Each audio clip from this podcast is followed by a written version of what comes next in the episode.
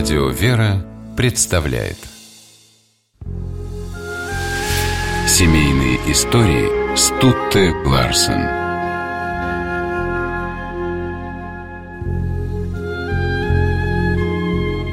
Князь Михаил Тверской был воспитан своей матерью, княгиней Ксенией, в огромной любви к Отечеству. Сын считал мать своим главным духовным наставником, и то, чему она учила его с детства, соблюдал свято. Никогда не посягая на чужое, свое он охранял, не щадя жизни.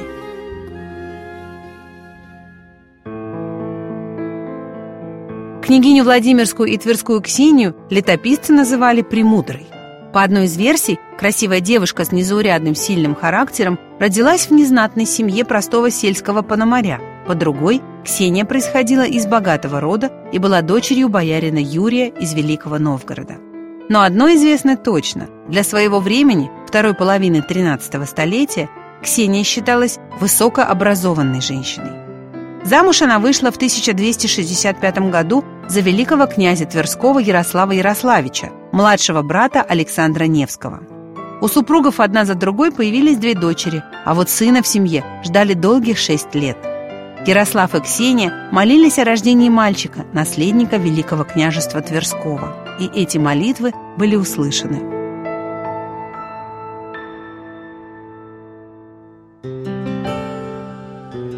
Ксения родила сына Михаила.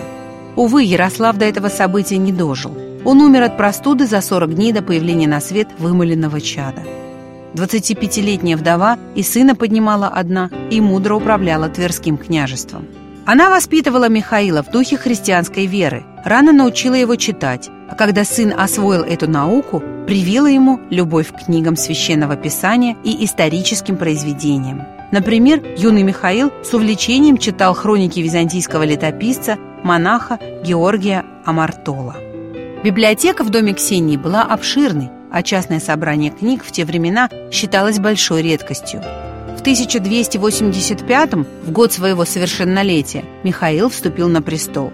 Ксения вручила сыну управление одним из сильнейших княжеств Северо-Восточной Руси.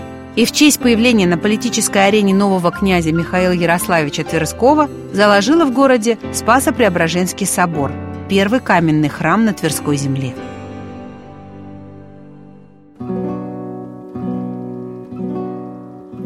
Ксения не могла нарадоваться на сына. Он вырос настоящим мужчиной, решительным, благородным и в первые же годы своего правления зарекомендовал себя храбрым защитником отчизны, выступив против литовской рати. Михаил возглавил войско русичей и триумфально побил неприятеля, заслужив этим уважительное прозвище «князь-воин». Невесту сыну мать выбирала сама. Понимая, что престиж семьи во многом зависит от репутации ее женской части, нашла прекрасную девушку, Анну, дочь ростовского князя Дмитрия Борисовича. После свадьбы Михаила Ксения ушла в монастырь, приняв имя Мария. Но от государственных дел не отстранилась и, к примеру, вместе с сыном добивалась того, чтобы место митрополита всей Руси занял их тверской ставленник Геронтий.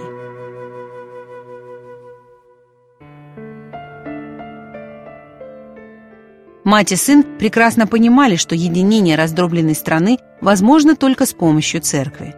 Недаром ведь позже Михаила за его дальновидную политику и проекты государственного масштаба назвали князем всей Руси.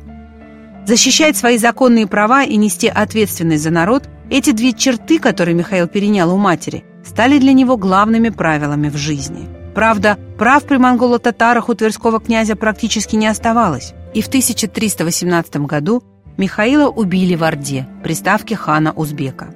У князя была возможность побега, но тогда погибли бы его подданные, а княжество подверглось бы уничтожению. И Михаил выбрал смерть, спасая отечество ценой своей жизни. Только спустя год останки князя возвратились на родину. Тогда же началось почитание Михаила как святого.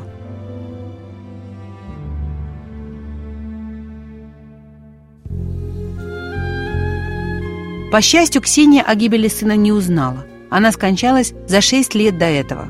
Похоронили княгиню в Спасо-Преображенском соборе Твери, а со временем причислили к лику местночтимых святых. А годы ее правления стали называть «золотым веком Твери». Семейные истории